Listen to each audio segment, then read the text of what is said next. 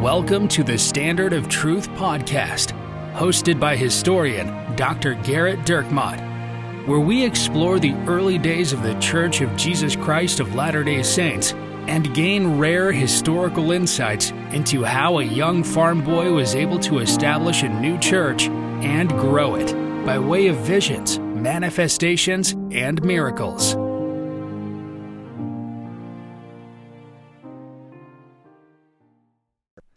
Hi, welcome to another episode of the Standard of Truth podcast. I'm your host, Garrett Dirkmaat, and I'm joined again by my friend Richard Leduc. Hello.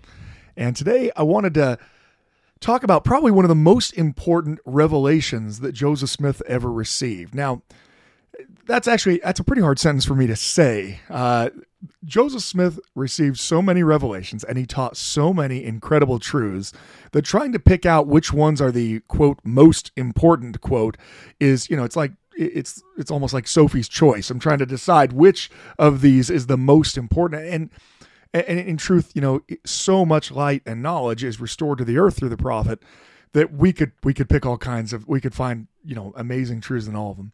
So the, the revelation I'm thinking about though could e- most easily be described to you if we were imagine. Okay, I want you to imagine that we're all sitting in a, in, in a classroom and someone comes into the room to teach us a lesson and they walk up to the chalkboard and they draw a single circle on the board.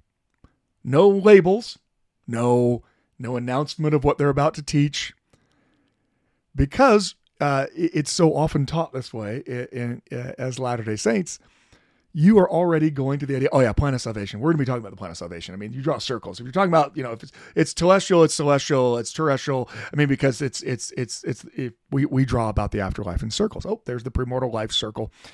And and what I mean by that is this doctrine is is probably one of the most well known in the church. You can find uh, Latter Day Saints who, you know, are are are not you know particularly educated who don't attend church very often or if at all and and they will likely know that there's a celestial kingdom a terrestrial kingdom and a telestial kingdom. They, they may not know exactly what, what each one is but they will know that those kingdoms exist. And uh, all of that stems from the the revelation that we now call doctrine and covenants section 76 but it had a different name in joseph smith's time uh, in Joseph Smith's time, it's it's very interesting. You can tell how important this revelation was because it had its own name. When almost everyone referred to it, they referred to it as the vision. Um, that was its title, the vision. And, and, in fact, whenever you're reading a 19th century, you know, if you're reading a, a talk from George A. Smith in the 1860s, if you're if you're reading a 19th century document and they refer to Joseph Smith's vision, they are almost never referring to Joseph Smith's first vision. Now, th- that actually sometimes causes people a great deal of consternation. Well, well, why why wouldn't they be talking about the first vision? I mean, they, that that's what they should be talking about. But the reality is, we uh, focus on the first vision a lot because we we're we're pretty far removed from those events. We talk about the restoration of the gospel, and in talking about the restoration of the gospel, it's a very natural question to say when did this all start? When did we start getting to to a restoration? And so what Joseph Smith's first vision is when God first spoke to us again. Now, in 1835, if you're sharing the gospel with someone and someone says, Well, how do you know that that John Smith guy's a prophet? Actually, his name's Joseph. All right, how do you know that Joseph Smith guy's a prophet? I don't know that the guy you're talking to is drunk. Maybe he is before the you know word wasn't being enforced anyways. What difference does it make? But um, it, you would say, well, you wouldn't say, well, well, Joseph Smith, you know, 15 years ago had a vision where he saw Jesus, because instead you'd say, you know, like last week, Joseph Smith saw Jesus again. You know, I, Joseph has multiple encounters with the divine, and in, in many ways, Doctrine and Covenants, section 76, the vision is an experience that is it it has all of the power of Joseph Smith's first vision, only it expansively declares doctrine and truth to the world. the, the, the truths that Joseph learned in the first vision are powerful and important. But in, in the vision that he receives in 1832, in, in the vision, um, as it was called, he is going to, as Wilford Woodruff will say, well, you're gonna they're gonna learn more through that than they could through any other thing. That it's it's a key aspect of who we are as Latter Day Saints, and so I wanted to spend a little bit of time on it. Again, you could teach an entire college course. You could you could sign up for, oh, what are you taking? I'm taking Book of Mormon. What are you taking? I'm taking Old Testament. What are you taking? I'm taking D&C 76. You mean the whole Doctrine and Covenants? No, I'm just taking D&C 76. You could spend the entire semester on it because it's so expansive and so important. And so I'm not going to spend as much time on the the more well-known aspects of it because we already established. If I was drawing a circle here, everybody, you know, you'd already tuned this out. You probably already tuned it out. But for those of you who are still there, I'm going to draw a second circle, and um, it, I'm going to focus more on some of the what I would call the radical aspects of this doctrine. Now, Latter day Saints very rarely think of themselves as radicals. I would guess that most of the time we think of ourselves as being, you know, pretty straight laced and, you know, my goodness, you know, we, we, we, we don't drink and we don't smoke and we, you know, we, we, we try to keep to ourselves and things like that. But, well,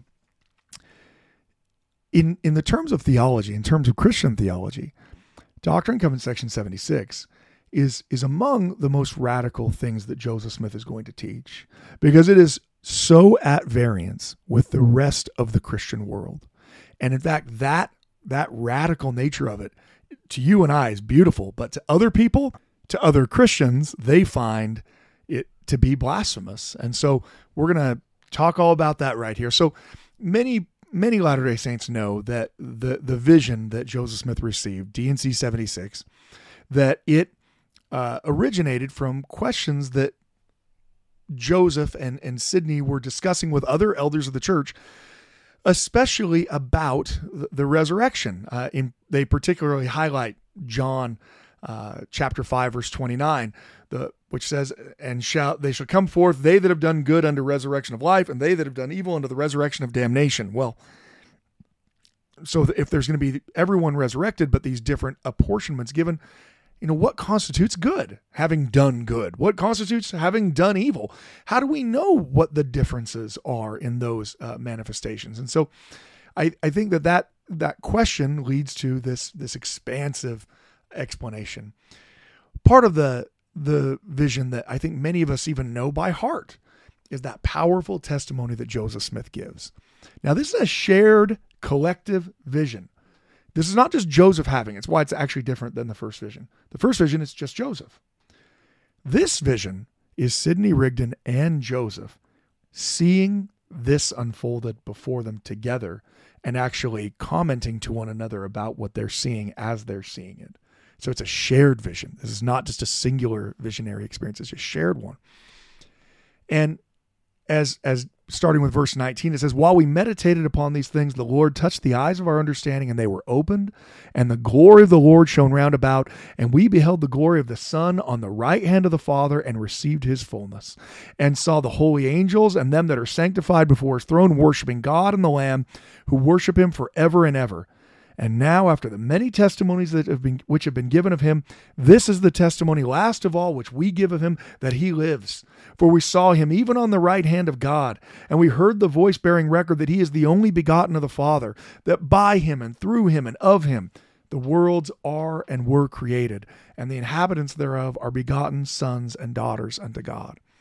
That testimony of Joseph Smith is everyone has has heard it and they felt the power of it. That Jesus lives is is is something that Joseph's going to be testifying to throughout his life.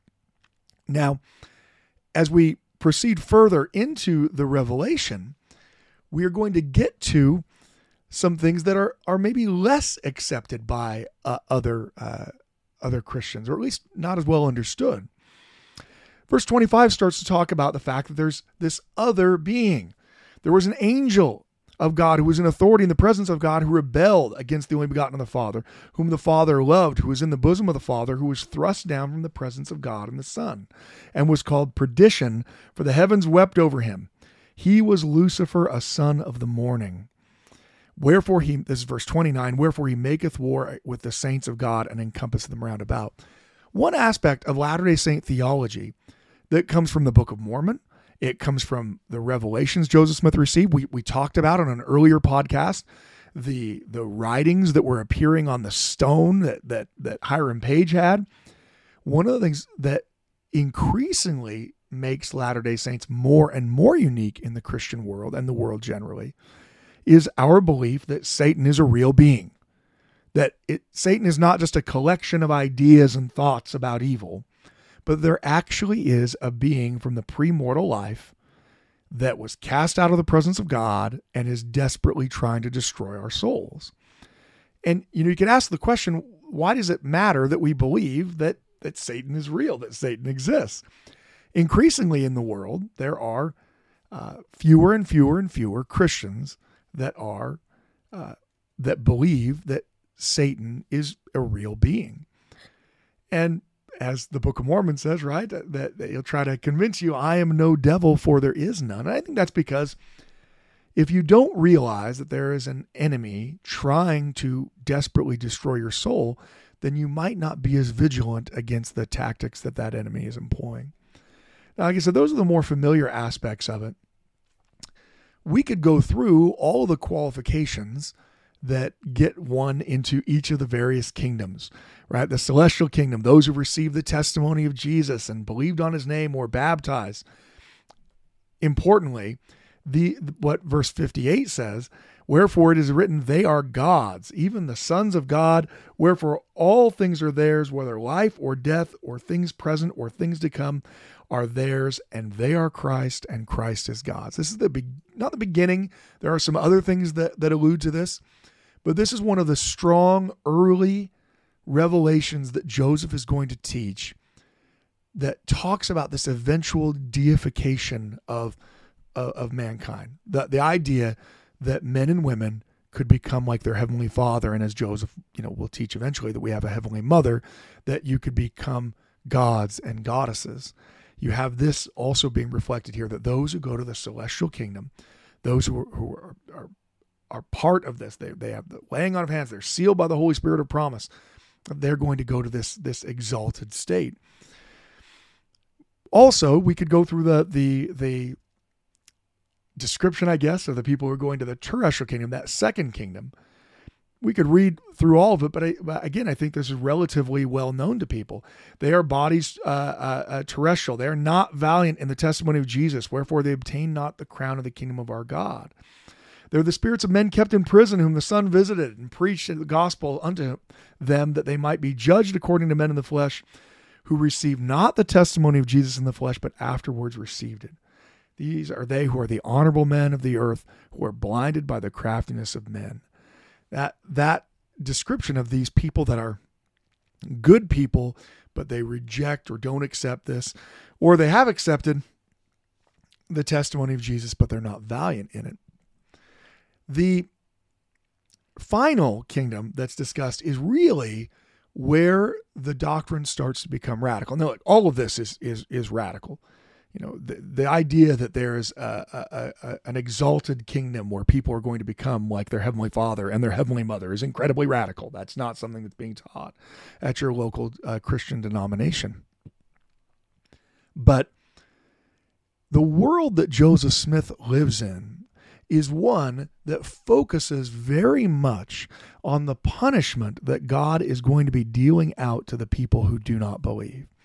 Almost everyone in America, every Protestant in America at the time, come from a Calvinist background where they they believe John Calvin taught that salvation is literally nothing of yourself. Nothing. Now when you're thinking you're thinking to yourself, well, you know, I'm saved by faith. You know, I read the Bible, and because I read the Bible, I gained faith, and and because I had that faith, I'm going to be saved. Well, that's how you might think of it as a Latter Day Saint. Because, but if if you listen to the little story I just told, that's placing yourself into part of the salvation that you chose to read your Bible, that you were inspired, that you gained faith, and therefore you're saved. Calvin instead argued that salvation is actually nothing of yourself. The only reason you're saved, and by the way, you shouldn't be, is because God chose to save you even though you were a sinner. And when he chose to save you, he gave you the gift of faith. And that because he gave you the gift of faith, you are going to be saved. But it's not of yourself. It's not because you're good. It's not because you're doing the right things. It's because he chose to save you. To give you an idea of how expansive the doctrine of hell and damnation was and how many people go there, let me quote to you from Jonathan Edwards, who's uh, he, he he lived in a, gener- a generation before uh, uh, Joseph Smith, uh, several generations before, but his teachings really solidified this kind of Calvinist theology that most Christian denominations in America uh, upheld. You're probably used to going to church and hearing uh, stories and testimonies and comments and scriptures about how much God loves you.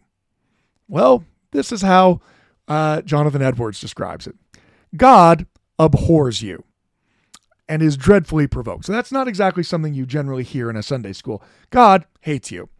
Uh, well, um, okay. I mean, that's, uh, I, I'm not even sure what I've done. Well, and he'll go on to say, why? Well, because you're a sinner. God hates sin. You're a sinner. His wrath, this is him again, his wrath towards you burns like fire. He looks upon you as worthy of nothing else but to be cast into the fire. He is of a purer eye than to bear you in his sight. You are 10,000 times more abominable in his eyes as the most hateful, venomous serpent is in ours. It's, it's not a positive uh, thing. When he talks about the, the, the hell that these unrepentant sinners are going to go to, he says, It is a great furnace of wrath, a wide and bottomless pit full of fire of wrath, that you are held over in the hand of God, whose wrath is provoked and incensed as much against you as against many of the damned in hell. You hang on by a slender thread, with the flames of divine wrath flashing about it, ready every moment to singe and burn it asunder. And since most people are going to be going to hell, well, maybe we should find out what hell is going to be like. Edwards continues It would be dreadful to suffer the fierceness and wrath of the Almighty God for one moment, but you must suffer it for all eternity. There will be no end to this exquisite, horrible misery. When you look forward, you shall see a long forever, a boundless duration before you, which will swallow up your thoughts and amaze your soul. And you will absolutely despair of ever having any deliverance, any end, any mitigation, any rest at all. You will know certainly that you must wear out long ages, millions of millions of ages in the wrestling with this almighty merciless vengeance. And then, when you've done so, when so many ages have actually been spent by you in this matter, you will know that that is but a point or a dot to what remains, so that your punishment will indeed be infinite. Now, uh, I'm slightly depressed just having read that. Uh, I, I, mean, I, am not even a follower of Jonathan Edwards, and yet somehow still kind of depressed. It, the description of hell um, by these Protestant theologians is so it, hell is is so horrific. It is it is horrible. It is uh, exquisite. It is torture. It is it, and and most importantly, it is forever, as he pointed out very well there. After millions and millions of ages suffering in hell, that's just one dot of hell. Uh, you you might have heard something uh, similar when people talk about eternity, right? That your your mortal life here is just this little small point in your eternal existence. Well, Jonathan Edwards would agree with that. He wouldn't agree with your premortal life. Uh, but he would say, if you're talking about hell, at least, absolutely. You know, this mortal life is is is nothing compared to how long you're going to suffer in hell. And who goes to hell? Well, almost everyone, because only people who have faith in Jesus and therefore have the grace of Christ applied to them are saved from this hell. And and you'll notice even those Christians who who think they are Christians. Jonathan Edwards is not preaching to a bunch of atheists. Okay, he's preaching to people in his congregation who who are theoretically Christians, and he's saying that if you don't have the gift of faith given to you, you're going to that awful, terrible hell. So, in Joseph Smith's time, if you were to draw the circles up on the board, right? If you were to draw the Calvinist plan of salvation, it would have, you know, this little teeny dot that you can't see, and that would be labeled heaven. And then a circle bigger than, you know, your, you know, your minivan would be hell. Essentially everyone goes there. You already know that a majority of the world goes there because if you don't have faith in Jesus, which is a majority of the world, then you're going to go to hell. And frankly, at least Jonathan Edwards didn't think Catholics were going to heaven even if they claimed to believe in Jesus. So a lot of anti Catholicism in that as well for these reformers. So, my question then, Garrett, is I think when we think back to the time of Jonathan Edwards and the mid to early 1700s, we maybe even think of the Scarlet Letter and and this kind of Puritan form of Christianity. Um, why is that such a popular belief if it's as harsh of a teaching as it is? That's a really great question. And honestly, whenever I teach about this or talk about Calvinism, one of the, one of the natural questions is why would anyone believe this? So let me get this straight. Almost everyone's going to hell. I'm almost certainly going there. And if by some lucky happenstance God chose to save me and I don't go to hell, I won't even actually know whether or not I was chosen for that until later. And hopefully I have it. I mean, it, it, it might make you say, well, well, why? Well, part of the problem is the reformers' starting place, right? Starting with Martin Luther the, the the reaction of Martin Luther is to this overemphasis of of what he sees of works in salvation in the Catholic Church. I mean, you had people literally buying their way out of purgatory, which is you know a, a, a, in Catholic theology this this waiting place where you're burned from all of, you have all of your uh, your uh, your venial sins taken away from you so that you can actually go to heaven because you have to be pure to be in heaven with Jesus. So you know that's the reason why. And instead, you know, Luther argued no there's no works at all. It's just faith and grace. If you have faith in God, then you're going to be saved.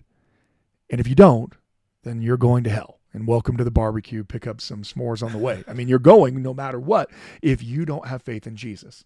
For for the early reformers, their doctrine could be could be reduced to those who have faith in Jesus are going to heaven. Those who don't it actually doesn't matter the reason why they don't have faith in Jesus. They might not have faith in Jesus because they're living in, you know, in what is Indonesia today, right? They, they might not have faith in Jesus because their parents were atheists. They might not have faith in Jesus because they were never taught how to read and, and, and so they were never able to, to even read any of the scriptures. It actually doesn't matter why. Eh, if you don't have faith in Jesus, you're not saved. Well, so that actually leads to this really pressing problem if you have to have faith in Jesus to be saved, and almost no one in the world has faith in Jesus, certainly not the kind that Luther or Calvin thought you should have, then what does that mean? It means that almost no one is saved. So, what's more likely that an all powerful, omnipotent God created a world where he desperately wanted to save everyone, but just couldn't quite figure out how to do it. He's all powerful.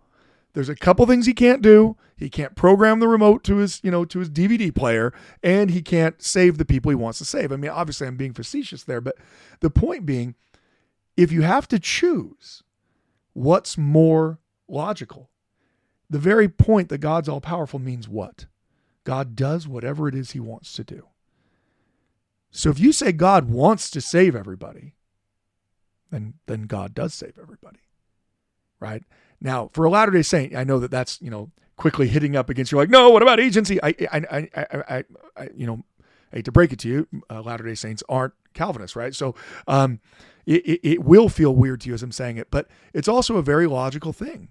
To argue the opposite is to say that God desperately wants something but he can't have it. Right? And, and and even anything you say is like, well, yeah, I mean, God wants to save everybody, but you know, Adam, you know, liked apples, and because of that, you know, we're all gonna burn in hell.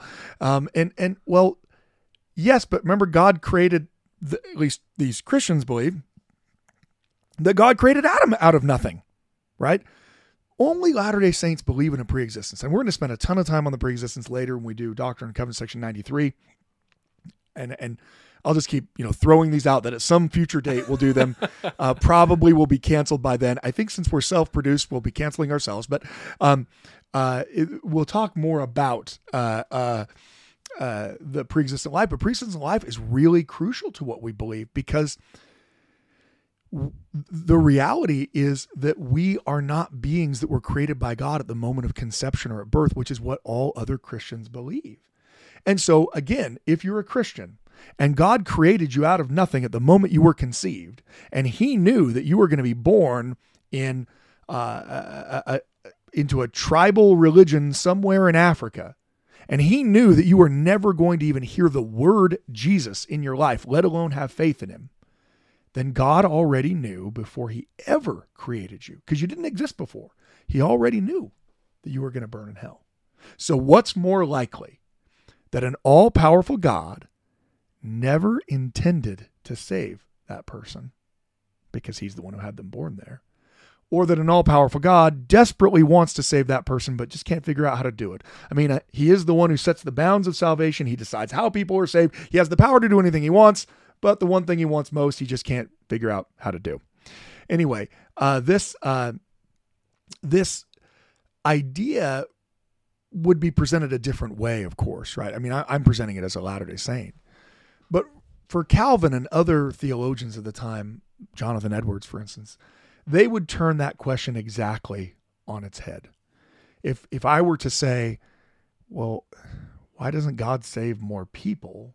the response from John Calvin would be uh, look around you.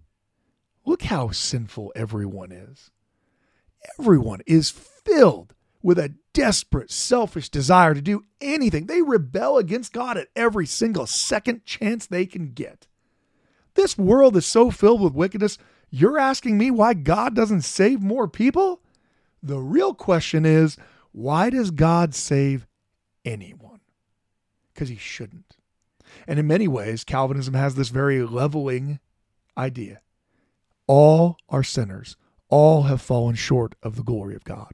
And if that's true, then none of us deserve to be saved.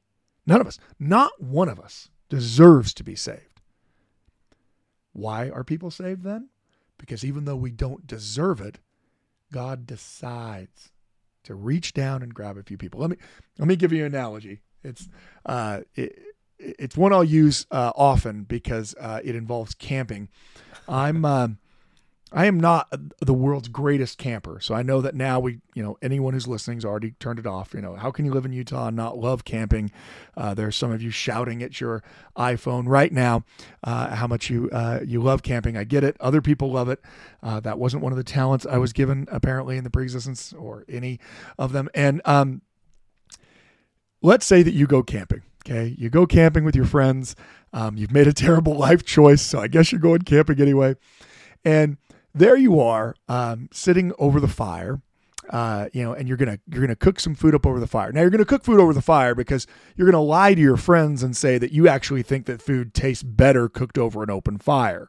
Like, oh no, I think actually it's even better when it's over an open flame. Well, you're you're anti-camping. I, am pretty anti-camping. Wow. Yeah, yeah, I'm the Calvin of camping. Wow. And um, and and well, you'll say that, right? You'll say, oh yeah, I, I actually think it even tastes better cooked over. Except in our houses, none of us. Yeah, right.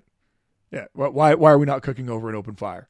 Because everything you've ever ta- everything you've ever cooked on a camping trip has tasted like dirt and ash. everything. Well, let's have some eggs. Tastes like dirt and ash. Well, why don't we have some? So, so one of the things you might cook on this camping trip is bacon, because bacon is is so good that if even if you don't cook it very well, it's mm, still pretty good, right? You undercook bacon, it's eh, still pretty good. You overcook bacon, it's still pretty good. I mean, the reality is Bacon's hard to mess up. So there you are cooking some bacon over the fire. And you got it on a tripod over the fire, and a big gust of wind comes up and hits your tripod. It flips over that pan, and all that bacon starts to fall into the fire. Now, by the law of nature, by the law of gravity, all of that bacon should be burned in the fire. All of it should be destroyed. Now, you don't have to do anything You got plenty of bacon. Okay. You got coolers of bacon. It's the only thing you brought with you camping. You're like, if you're going to make me go camping, I'm taking bacon, right? You don't have to do anything, but because you can, because you're sitting there, because you have an oven mitt, as that pan flips over, you reach out and you grab a few pieces of the bacon that should have burned in the fire, but you grabbed it and you pulled it out. So it didn't burn in the fire.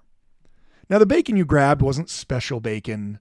It wasn't the perfectly cooked bacon. It wasn't the applewood hickory smoked bacon. It was just bacon. It was just like all the other pieces of bacon. You grabbed them because you could, not because it did anything to merit it. This is how Calvinists see salvation. God chooses to save you in spite of your sins and in spite of yourself. Not because you did anything. I mean, again, for a Latter-day Saint, you're thinking, no, uh, but you have to apply the atonement to yourself. You have to, you have to believe. You have to choose. Of course, you have to have faith to be saved in a Calvinist religion. But you have faith because God gave you faith. Even having faith is not of yourself.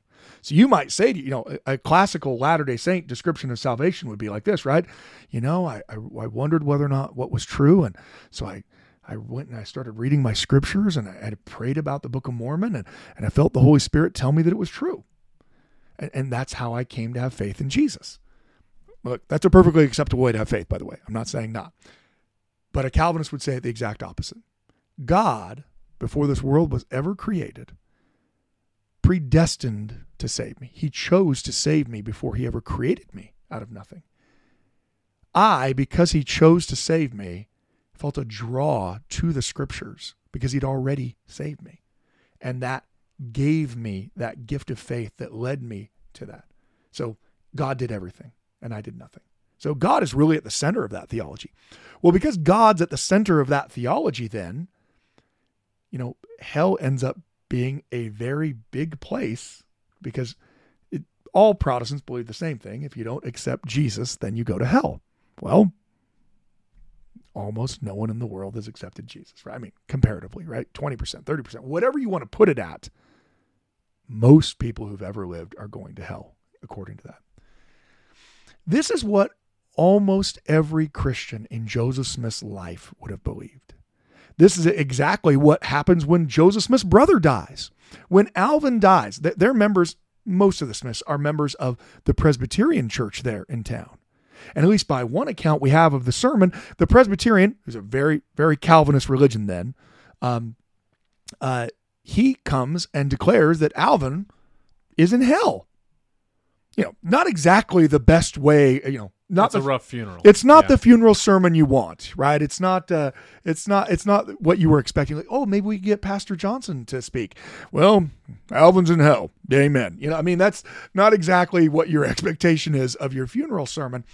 But why did that pastor say it? Now, we sometimes in the church will say things like, "Well, it's because Alvin wasn't baptized." Well, yeah, it's that, but the reason why baptism doesn't save anyone in Protestantism. You don't. You don't get baptized to be saved but if you're someone who God gave the gift of faith to, then by the time you're an adult, like Alvin was, of course you would have said you wanted to be baptized. So you must not ever have had the gift of faith. God must never have chosen to save you because if you had, you would have said, Hey, I better get baptized. So th- this is something that Joseph has heard even as a youth. And you could tell this is something that stays with him that theology through the rest of his life. In fact, we'll we'll talk about it again. Again, because this podcast currently is so bad, I'll just keep referencing future ones and maybe you'll keep coming back. And at some point it'll be what you're actually looking for. Um, but that idea that Joseph is raised with, that you can't make it if you didn't do everything you had to do in this life, is still with Joseph all the way into 1836 to the point when he sees Alvin in vision in the in the Kirtland Temple, he sees Alvin in the celestial kingdom. Joseph's response is not like, well, "Of course Alvin's there." I mean, he was like a totally good guy. I mean, of course he's there. What is what does Joseph say? We just we just read it here in D&C 76. It says that if you aren't baptized into the church of the firstborn, you aren't going to the celestial kingdom. Well, Alvin wasn't. That means Joseph, for four years after D&C 76, thought that his brother was not able to go to the celestial kingdom. Now, Joseph believed that earnestly because God hadn't revealed more light and knowledge yet. And what does he get from D&C 137? That all those who would have embraced the knowledge will also go to the celestial kingdom. But Joseph's response when he sees Alvin is not like, of course he's there. I marveled. Joseph stunned in 1836 that Alvin could be in the celestial kingdom. And I think that's because what was Joseph raised with? He was raised with a theology that said, if you don't accept Jesus, it doesn't matter why you don't accept him. Welcome to hell, population you. You are going if you don't accept Jesus. So, anyway, the uh, uh, the point uh, I wanted to make here, you know, back to Doctrine and Covenants section 76, is this is the point of the revelation that is so radical that it causes members of the church to leave. Now, that, that might be surprising to you. I would guess that very few of you have ever said to yourselves, you know what? If there's three degrees of glory, that's it. I'm out. I, I can't believe anymore. This idea that hell that hell doesn't exist in the classical sense is what it, yeah. Well, and as we'll read it here in in the Revelation, um, the the Revelation starts by saying, "These are they who are liars." This is verse 10, uh, 103, talking about the telestial kingdom. So the lowest kingdom, right? These are they who are liars and sorcerers and adulterers and whoremongers, and whosoever loves and makes a lie. These are they who suffer the wrath of God on earth. These are they who suffer the vengeance of eternal fire. These are they who are cast down to hell and suffer the wrath of an almighty God. So, so far, Jonathan Edwards is getting yeah, a run for his money. sounds exactly yeah. what my yeah. understanding of what hell would yeah, be. Yeah, exactly. So far, verses 103 to 106, most uh, the first part of 106 is exactly what these Christians would have thought hell was, right? The problem is, verse 106 then says, until. Until these are they who are cast down to hell and suffer the wrath of an almighty God until the fullness of times, when Christ shall have subdued all enemies under his feet and shall have perfected his work. Meaning that these people have nothing to do with God. These people who don't accept God, the liars, the sorcerers, the adulterers, the whoremongers, that there will be a time when they stop suffering in hell. So that right there is a radical break. If you were to ask a Christian theologian, one of the definitions of hell is its eternal nature. Hell is a place people go forever. And here Joseph is having revealed to him that, well, this is a it's a, a temporary suffering that people go to.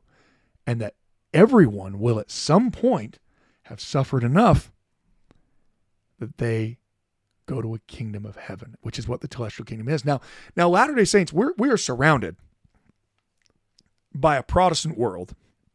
If you're living in America, I mean, if you're listening to this in another country, first of all, you probably aren't. But if you are, you you might come from a different a, a different uh, culture. Probably aren't surrounded by Protestants, or probably aren't listening to this. Both. I probably both. Actually, you're not. You're neither surrounded by Protestants nor are you listening. Although if they're not listening, then they didn't hear me just say that. So I guess at some point, someone's at least telling them about it. But it, at least in in America, the, it's a primarily Protestant culture, and sometimes that Protestant culture even works its way into our own theology to the point where we will say things like, "I hear it said all the time." Well, the telestial kingdom that's like our hell well, it's a kingdom of heaven. Well, yeah, but like if you go there, you'll be so miserable that you'll, you know, you, you won't, you won't even want to exist anymore because you'll know what you could have done and yeah, didn't do. Yeah, right. And yet, what does the Revelation actually say about the telestial kingdom? Verses 89 and 90. And thus we saw in heavenly vision the glory of the telestial, which surpasses all understanding. I'll sometimes hear people say, like, well, the telestial kingdom, that's that that's as glorious as like earth is. Well, apparently not. I mean, I know we use that as a representation at times, but clearly the telestial kingdom is more glorious than earth because God just said it here to Joseph Smith, right? It surpasses all understanding. And in fact, no man knows it except him to whom God has revealed. In fact, Joseph is saying, I can't describe to you how glorious the telestial kingdom is. You can't comprehend it. The only way you could understand how glorious the telestial kingdom is is if God opened the heavens to you and showed it to you. In fact, in 1843, Joseph's going to uh, rewrite um, D&C 76 into a poetic version. It's it's beautiful. He writes this poetic version of it. Um, you know, it, you know, it, he talks about you know things like i beheld the celestial and glory sublime which is the most excellent kingdom that is where god eden the father in harmony reigns almighty supreme and eternal in bliss right? So that sounds a lot like we might think of the celestial. It's a, it's a nice little poem that joseph writes. But when he talks about the telestial kingdom this is what he says. And thus i beheld in the vision of heaven the telestial glory dominion and bliss surpassing the great understanding of men, unknown save revealed in a world vain as this. Bliss is a pretty strong word, right? That that's actually how most Christians describe heaven, right? It's a it's a state of pure happiness, right? Bliss. And that is how Joseph is describing the great glory of the lowest kingdom. The telestial kingdom is a dominion of bliss. So, look, I understand why a Latter day Saint might say, well, the telestial kingdom, that's like our hell. But you can already tell that if Joseph's calling it bliss, it's not whatever Jonathan Edwards was calling hell, right? You can, you can already see a pretty wide gap between the two. Look, I understand why Latter day Saints do it. And we're trying to, when we talk to other people about our religion, we're trying to make it relatable. And so we're, we're trying to help them understand. And, and, you know, we, we think maybe we think to ourselves, well, if we tell people that the telestial kingdom is like a great place, then they might go there. Well, you're worried about the wrong thing because, well, apparently everyone's, you know, you're at least going there regardless, right? So, I mean, you can't like shoot for the telestial kingdom, I guess. I mean, uh, all I can do is, is do better. Um, but this is, this is a really hard doctrine for people to accept. Now, again, I'm guessing that most of you who are aware of this, or maybe you're hearing about it for the first time right now, you haven't really thought about it that way before, maybe, you're not upset by it. You're not mad. You're not saying, that's it. Where's my membership record? I'm sending it in. Right. You, you instead are, you, you think about how great and merciful our Father in heaven is, right? That, that He is, is going to, at some point, even the vilest of sinners, are going to have suffered enough in the next life that they that they will will too be be saved in the kingdom of heaven. And when we talk about salvation, that's actually part of the problem. A lot of times when Latter day Saints talk about being saved, what we really mean is being exalted. We mean, oh, I'm saved in the celestial kingdom. Well, a lot of times when Joseph's talking about it, he's talking about being saved from hellfire, being saved from eternal hellfire rather than than uh, and and and the reality is this this doctrine that Protestant hell, this eternal place of fire and burning that almost everyone goes to, and that is eternal in duration, doesn't actually exist. And so imagine the juxtaposition. If you are somebody who's been taught your whole life the awful duration of hell, how long everyone's going to be there, how horrible it's going to be, and then Joseph receives a revelation that says, except it doesn't exist, you can see why for some people that was too far. So if I'm a Latter day Saint, and I would say, well, what about Doctrine and Covenants section 19, where Christ is talking about this suffering being so great that uh, that if they don't repent, then they must suffer even as I. How how, how would you answer that? Yeah, I mean, we're we're not saying well, the revelation is not saying that you're not going to suffer for your sins, right? You are going to suffer, and and how great a suffering you know not is what D&C 19 says, right? But then it also goes on to say that when eternal uh, judgment is is called eternal because God is eternal, not because it lasts for eternity, and uh, eternal suffering it, it, it's it's not eternal because of, of of of its duration, but because it's God who decreed it, and so this is not a you know although this would be a much more popular podcast if the podcast was Why You're Not Going to Suffer for Any of Your Sins by Gerrit Dirkmaat. um, it, it, I mean, it would be popular, and um, uh, I'm sure, but uh, you are going to suffer for sins that you don't repent for. But that's not the problem people have with the theology. Of course, Christians already believe people are going to suffer for sins they don't repent for.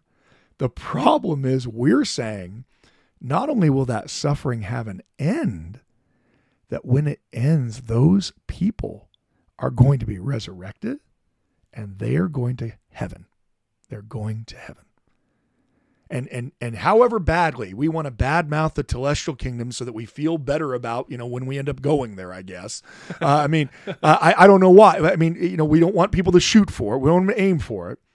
The reality is it's so great and so glorious Joseph Smith said that you can't comprehend it and that's where the liars and whoremongers are going if that's how great the telestial kingdom is, imagine the glory of the terrestrial kingdom. And now imagine exaltation. We can't comprehend, as mortals, we can't understand the glory of the lowest kingdom. That's incredible to me. Joseph Smith's not going to just talk about this one time. I mean, that's the best part. Um, he's actually going to talk about this doctrine God has made provision for every spirit in the eternal world, he teaches. This is later. And the spirit of our friends should be searched out and saved. Any man that has a friend in eternity can save him if he is committed, if he has not committed the unpardonable sin. This is after the doctrine of baptism for the dead has been revealed, which I'm sure we'll do another podcast on that. Essentially, we're going to keep deflecting every doctrine to a future date that will never arrive. It's very similar to Protestant hell; just will go on forever, um, and be just as as damning. Um, the as Joseph said, any man that has a friend in eternity can save him if he's not committed the unpardonable sin. He cannot be damned through all eternity. He can't be damned through all eternity. There is a possibility for his escape in a little time. If a man has knowledge, he can be saved. If he's guilty of great sins, he's punished for it. Like we just said, if, if you're guilty of your sins, you are going to be punished for them. When he consents to obey the gospel, whether alive or dead, he is saved. His own mind damns him. I have no fear. This is one of my favorite quotes of Joseph, because of course people are constantly telling Joseph, well, you're going to burn in hell. Joseph's response I have no fear of hellfire that don't exist. No man uh, can commit the unpardonable sin until he receives the Holy Ghost. All will suffer until they obey Christ Himself. Right. So he goes he goes on uh, to talk about that. Um, so maybe it leads into a natural question of okay, who are these?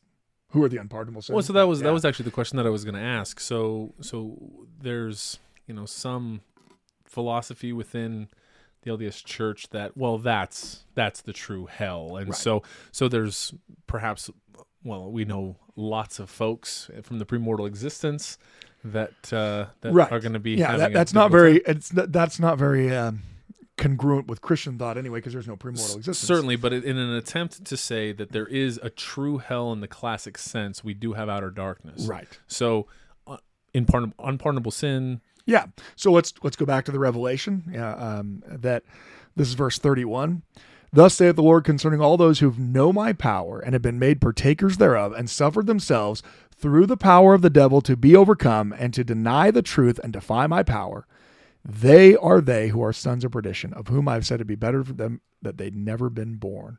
For they are vessels of wrath, doomed to suffer the wrath of God with the devil and his angels in eternity. Verse 34, very important. Concerning whom I have said, there is no forgiveness in this world nor in the world to come. Now that that sounds a little bit worse, right? In fact, part of the problem is that Christians who see the world and, and the afterlife in this heaven hell dichotomy, even they misappropriate the idea of outer darkness to be Mormon hell, right? Um, I- was reading a, a, a great scholarly book on the history of, of damnation and hell in early America. It's a great book. It's called Damned Nation. So if you want to, you know, have something you can carry around with a curse word on it, just so you can feel better about, you know, you're you're living the hard life.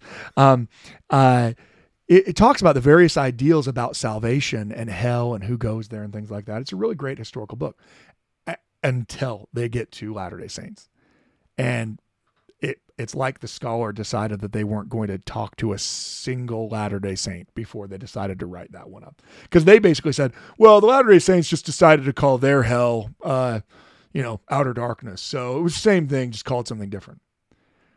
Well, okay, so we do believe a place in in total suffering that you can never be redeemed from but it's very, very, very, very different than Protestant hell. So I was going to ask though, as it relates to Joseph Smith's interpretation of who goes there, how loose or strict is he in in saying? Joseph Smith seems to say that there are very few people that go there, right? So remember, the idea of Protestant hell in Joseph's time is the default is you're going there, you're going.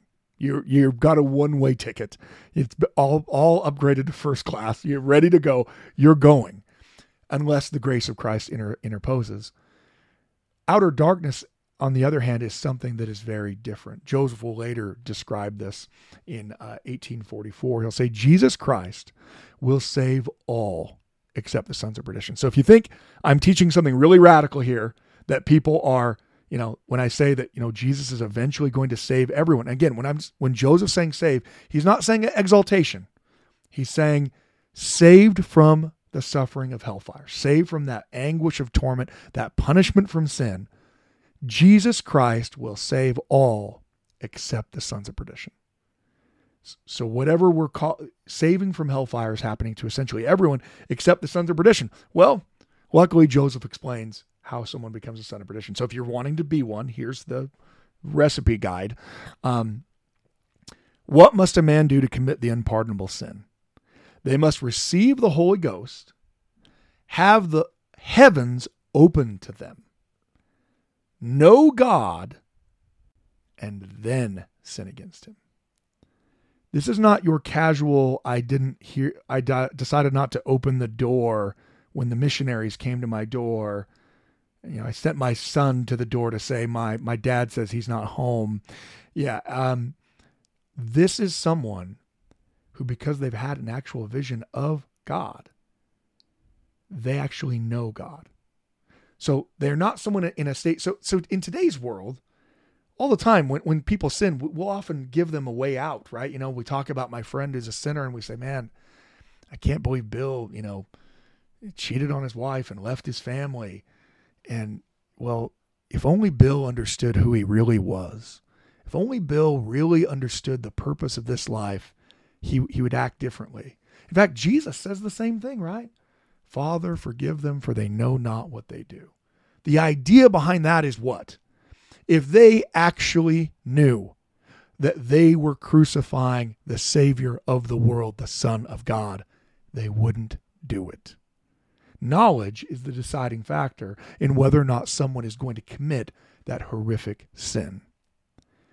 But as Joseph teaches, Someone who becomes a son of perdition is someone who has a certain knowledge of who Jesus is and would, if they could, crucify him again.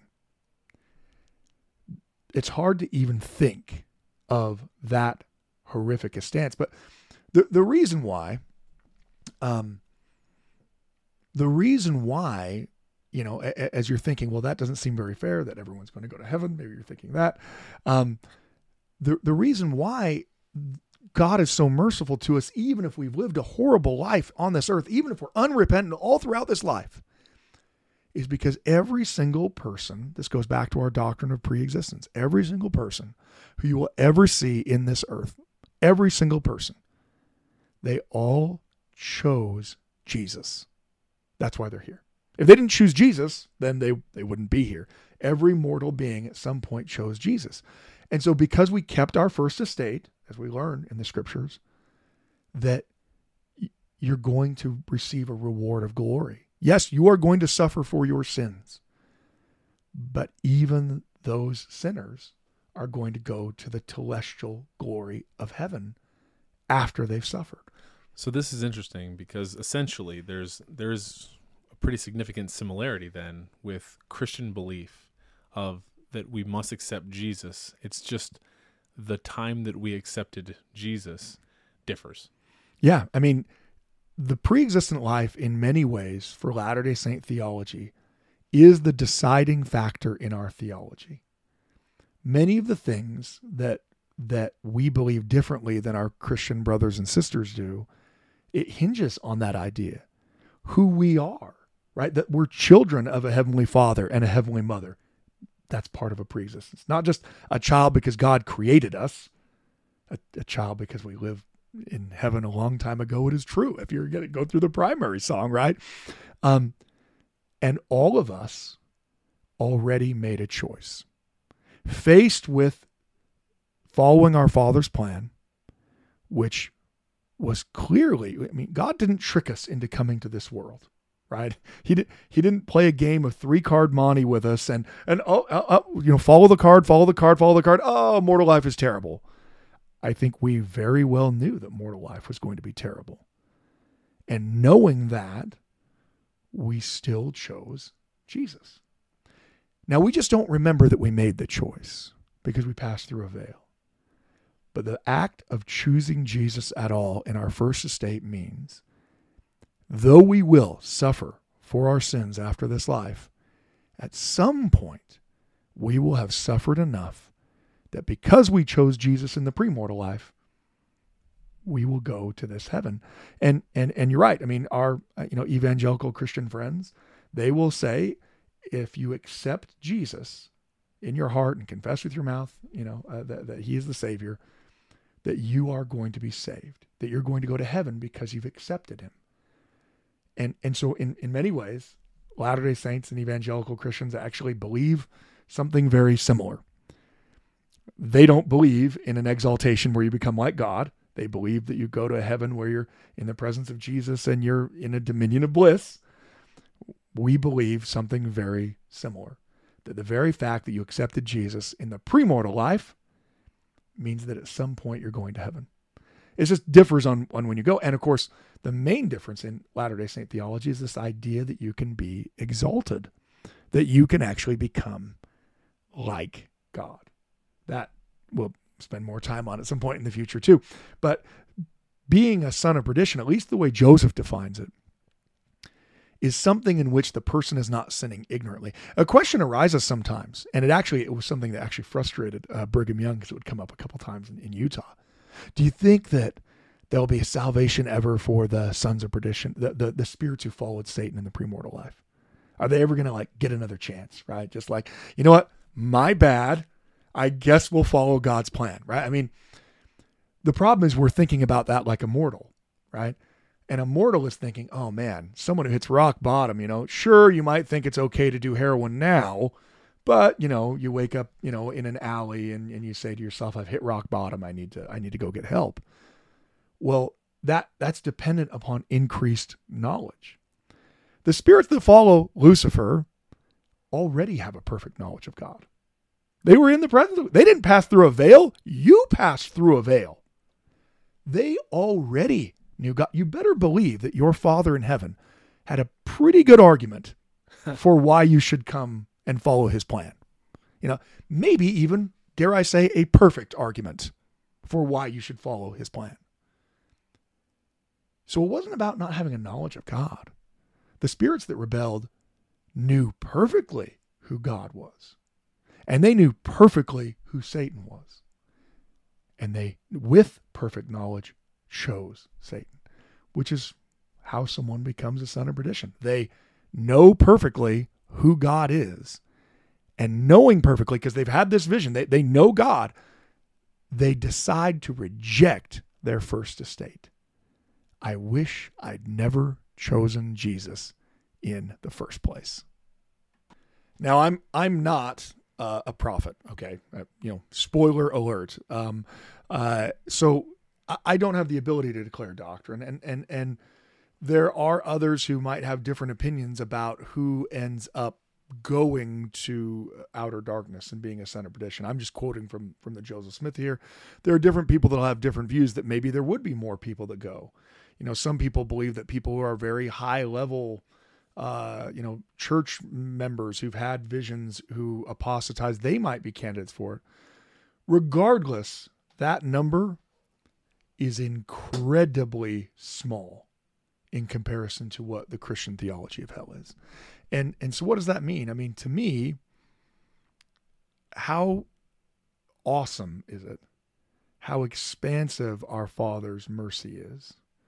That because we chose him in the premortal life, we we all even if we totally make a mess of this life, if we never repent, we refuse all throughout this life, we don't accept Him at all, and we go to an afterlife that is filled with suffering, at some point, even the worst of us will have suffered exquisitely enough that we'll go to a kingdom of bliss, that we'll go to the telestial kingdom, that God will, as, as Joseph Smith said, Jesus Christ will save all except for the sons of perdition. So you've laid out this case for um, an extremely merciful and loving God. Uh, how is this received by early Latter day Saints who, as Joseph is teaching the vision? Well, so some people loved it. I mean, Wilford Woodruff, I mean, for him, it, it's one of the reasons why he believes, in fact. Let me quote Wilford Woodruff to you for a second. He says, Before I saw Joseph, I did not care how old he was or how young he was. I didn't care how he looked, whether his hair was long or short. There was no BYU honor code, obviously, for Wilford Woodruff. Uh, the man that advanced that revelation was a prophet of God. I knew it for myself. And then he'll later talk about it. I will refer to the vision, notice what he calls it, the vision alone as a revelation which gives more light, more truth, more principle than any revelation contained in any other book we ever read. It makes plain our understanding from our present condition, where we came from, why we are here, and where we are going. Any man may know through that revelation what his part and condition will be. So, someone like Wilford Woodruff. And when is when is this? Is is, is uh, in in the 1860s, 70s, and 80s. So this is this is after knowing all of these things that this was the uh, yeah this the the vision was still a central part of belief, but the reality was Wilford Woodruff's reaction of this immediate and total embrace is is probably more the outlier. Other people, people who loved Joseph, people who loved the the theology, had a much harder time with it. In fact Probably the one that's best well known, you might have I might have even heard before, is that of Brigham Young. Brigham Young is converted um, shortly, uh, you know, uh, before that. Uh, well, shortly after this, actually, but later in Utah in 1852, he's talking about you know the difficulty of receiving some revelations, and this is from uh, his unedited remarks here, so it's going to sound a little bit rough, but he says, You can understand from the few remarks I make with regard to the gospel, whatever was revealed through Joseph, a great many things was revealed. When they was first revealed, they came in contact with our own prejudices. We didn't know how to understand them. Now, when he's using the term prejudice there, it's the 19th century way of view. Today, when we use the word prejudice, we almost entirely mean someone who's a, a bigot against somebody, right? Someone who's a, a racist or a sexist, whatever. Um, they're they're meaning by the, the actual definition of it that you've prejudged it, right? You already have an idea of what that thing is supposed to be. And so when a revelation comes and tells you something different, you're like, well, no, that, that can't be because I already know the answer to that and and for him it's it's very much the case. We didn't know how to understand them. I refer to myself in one instance. I could never fix up in my mind a god sending everybody to a lake of fire and brimstone to be cooked over for a little sin that you'd committed whether you were a sinner or not. Now brigham young was uh, followed a more methodist tradition right which was was not calvinist. Um, it, it's an arminian tradition following a guy by the name of jacobus arminius Arminius argued, yes, mankind is totally depraved. Yes, mankind doesn't deserve to be saved. Yes, mankind's all going to hell, except there's the big except in there. And that is, he argued, there was one good thing you could do. You could choose God. You could choose God. And if you chose God, then you could be saved. So, so that Arminian slash Wesleyan Methodist tradition was that you did have a part in your salvation you had to choose Jesus. Now, if we go back to our camping analogy, right? After you ate your burnt bacon, you also, because you decided, well, I'm already up here. I guess I've got to go on a hike now because let's add insult to injury, you know. Uh, eh, but but like all people who go on a hike, you can't just hike, right? Because if you just hike, people won't know that you've hiked. So you have to take pictures of it. And you've got to be able to post them as soon as you get down to where you have some kind of, you know, service like, oh, I don't have it yet. Oh, now, and it's on my Insta. Um, so there you, you know, you go out and you're, you're trying to get a picture overlooking the bluff of the mountain, you know, and you, you've got it on your selfie stick and you lean over and you're trying to get all of the mountaintop in the background as you're standing and you fall off a cliff because you're trying to, and you fall off the cliff behind you. Now, again, by the laws of nature, by the law of, law of gravity, you should die. That should be the end of you. But you grab a tree branch on the way down and and and you know that if nothing happens, you are going you're you're certain destruction. So what do you do? You call out to your friends back at camp. Help me, help me, help me, help me, right?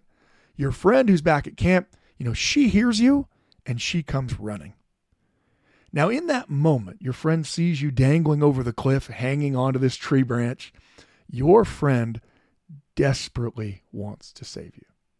And she says to you, Give me your hand and I'll pull you up. Now, your friend wants to save you, but in order for her to save you, you have to grab a hold of her hand. Now, whatever the reason is why you don't grab her hand, doesn't really matter. Maybe you don't grab her hand because you're like, well, no, I think if I can just get my foot up and, and you fall and you die. Maybe you think, well, I'm not sure my friend can pull me up. And so you don't grab her hand and you fall and you die. It makes no difference. In the end, the reason why you fall is because you didn't let go and grab a hold of, of your friend's hand. This is how Arminius and, and Wesley and, and Methodism, this is how they saw Jesus' salvation. That Jesus died for everyone. He desperately wants to save everyone, but we have to choose him. So Brigham Young's from that tradition. That's not a limited that God never intended to save most people, that in fact God desperately does want to save everybody but the reality was still the same. Almost no one, figuratively speaking, in the world, you know, relatively to, to the population, very, very, very, very few people have faith in Jesus in their time, right? So that means most people are still going to hell. So in Calvinism or Arminianism, in these two belief systems that dominated Christian thought at the time, either way, almost everyone who lived on earth was going to hell. Either Jesus desperately wanted to save you and you didn't have faith in Jesus and so you went to hell, or God never intended to save you and you didn't have faith in Jesus and you went to hell. But either way, if you didn't have faith in Jesus in this life, you went to hell. So Brigham's saying one of the problems he actually had with Christianity was the fact that so many people were going to hell. Right? I, I could never fix up in my mind God sending everybody to a lake of fire and brimstone. It, it didn't make sense to him, right? God's loving, but almost everyone cooks in hell. So even though he had a problem with that, when the truth came to him, the revelation, the vision came, it was still really hard for him to accept. And he says, "My tradition, uh, uh, my traditions were such that when the vision was given, and notice what he calls it again, calls it the vision. That's what they all call it, the vision. It's such a big deal to him that when that first came to me, it was so directly contrary and opposed to my education and traditions, says I, wait. And I didn't reject it, but I could not understand it. Brigham starts to have this wrestle with himself. Wait a minute. You're saying that there's no hell. You're saying that eternal hell doesn't actually. You're saying that instead of almost everyone going to hell, that there isn't one. That's a pretty big difference. And you can see him wrestling with himself.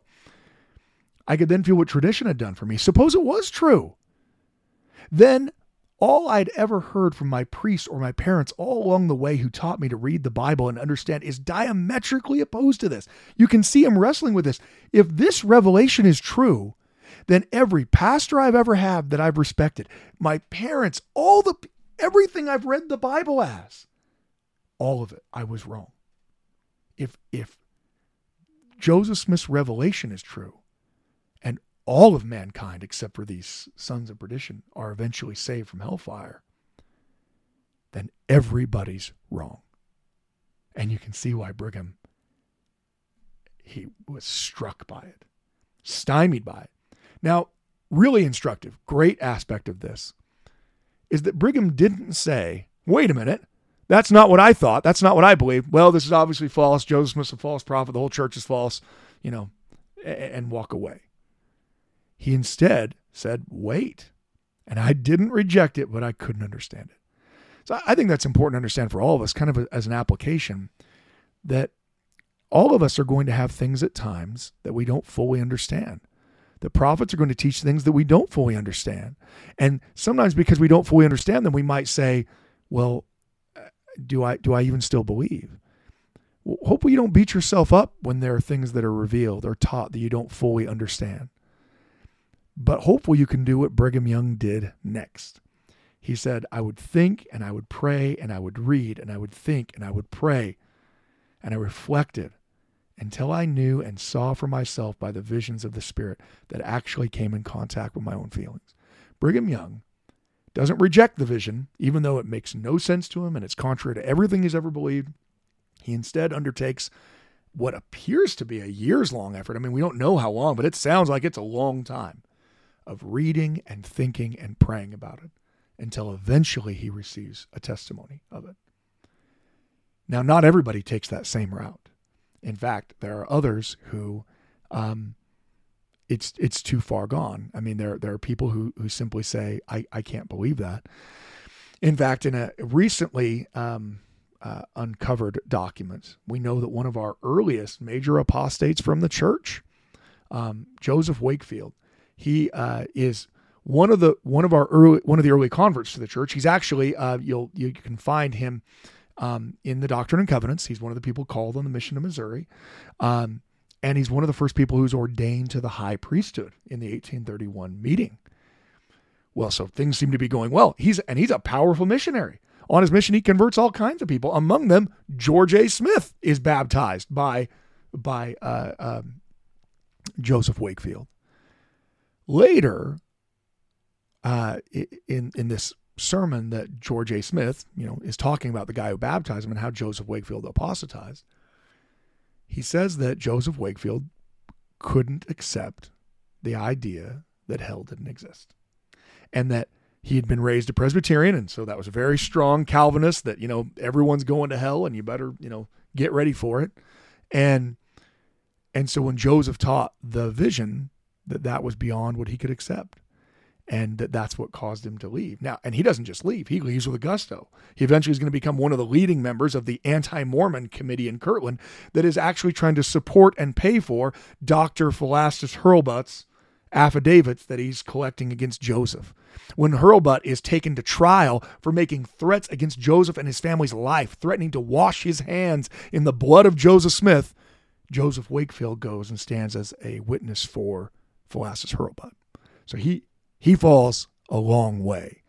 Um, but it, I, I think it's also instructive to see that some of the doctrines that, that, that were incredibly radical at the time, like D&C 76, to them, that caused people to leave the church, my guess is you don't know anybody who told you the reason why they left the church was because of Doctrine and Covenant Section 76.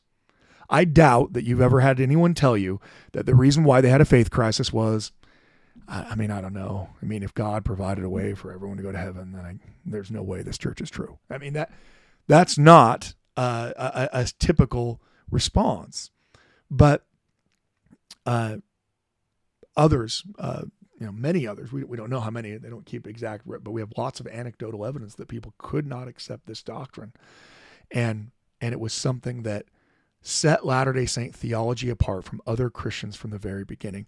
Now, Brigham Young did say that initially, but we want to hear what Brigham Young thinks later about it.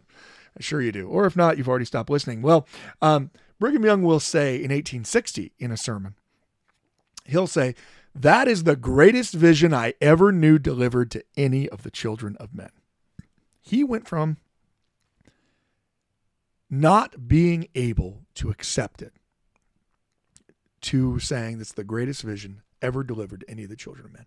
It incorporates more, he says, in a few pages than any revelation I have any knowledge of. This is the gospel of salvation. This is our testimony, so says Joseph and Sidney. The heavens were open, and the Lord showed to them the inhabitants of the earth will be saved. The Methodist saved? Yes. Now remember, he's a Methodist, so he's making that reference. Then there is the chance for those who have lived to and for those who now live. The gospel has come, truth and light and righteousness. He sent forth into the world those that will that receive it will be saved in the celestial kingdom. Those that don't receive it through ignorance, tradition, superstition, and the precepts of their fathers, many of them will get a good and glorious kingdom, and they will enjoy and receive more than ever entered into the heart of any man unless he had revelation. Brigham Young is teaching that, in fact, the celestial and terrestrial kingdoms are so great and so glorious that the Christians who go there, it'll actually be a greater heaven than they thought it was going to be. So they're actually receiving more than what they thought they were going to get. And Brigham Young goes on to say, My heart is comforted. Brigham loves the idea of this type of universal salvation. I know that when you say universal salvation, everyone gets really, they start to get tense. Like, no, no, we don't believe that. Well, Brigham's going to say, um, the Lord bestowed the holy priesthood upon the children of men, by which and which alone can prepare people to enter into the celestial kingdoms of our God. How many gods there are, how many places there are, it's not for me to say.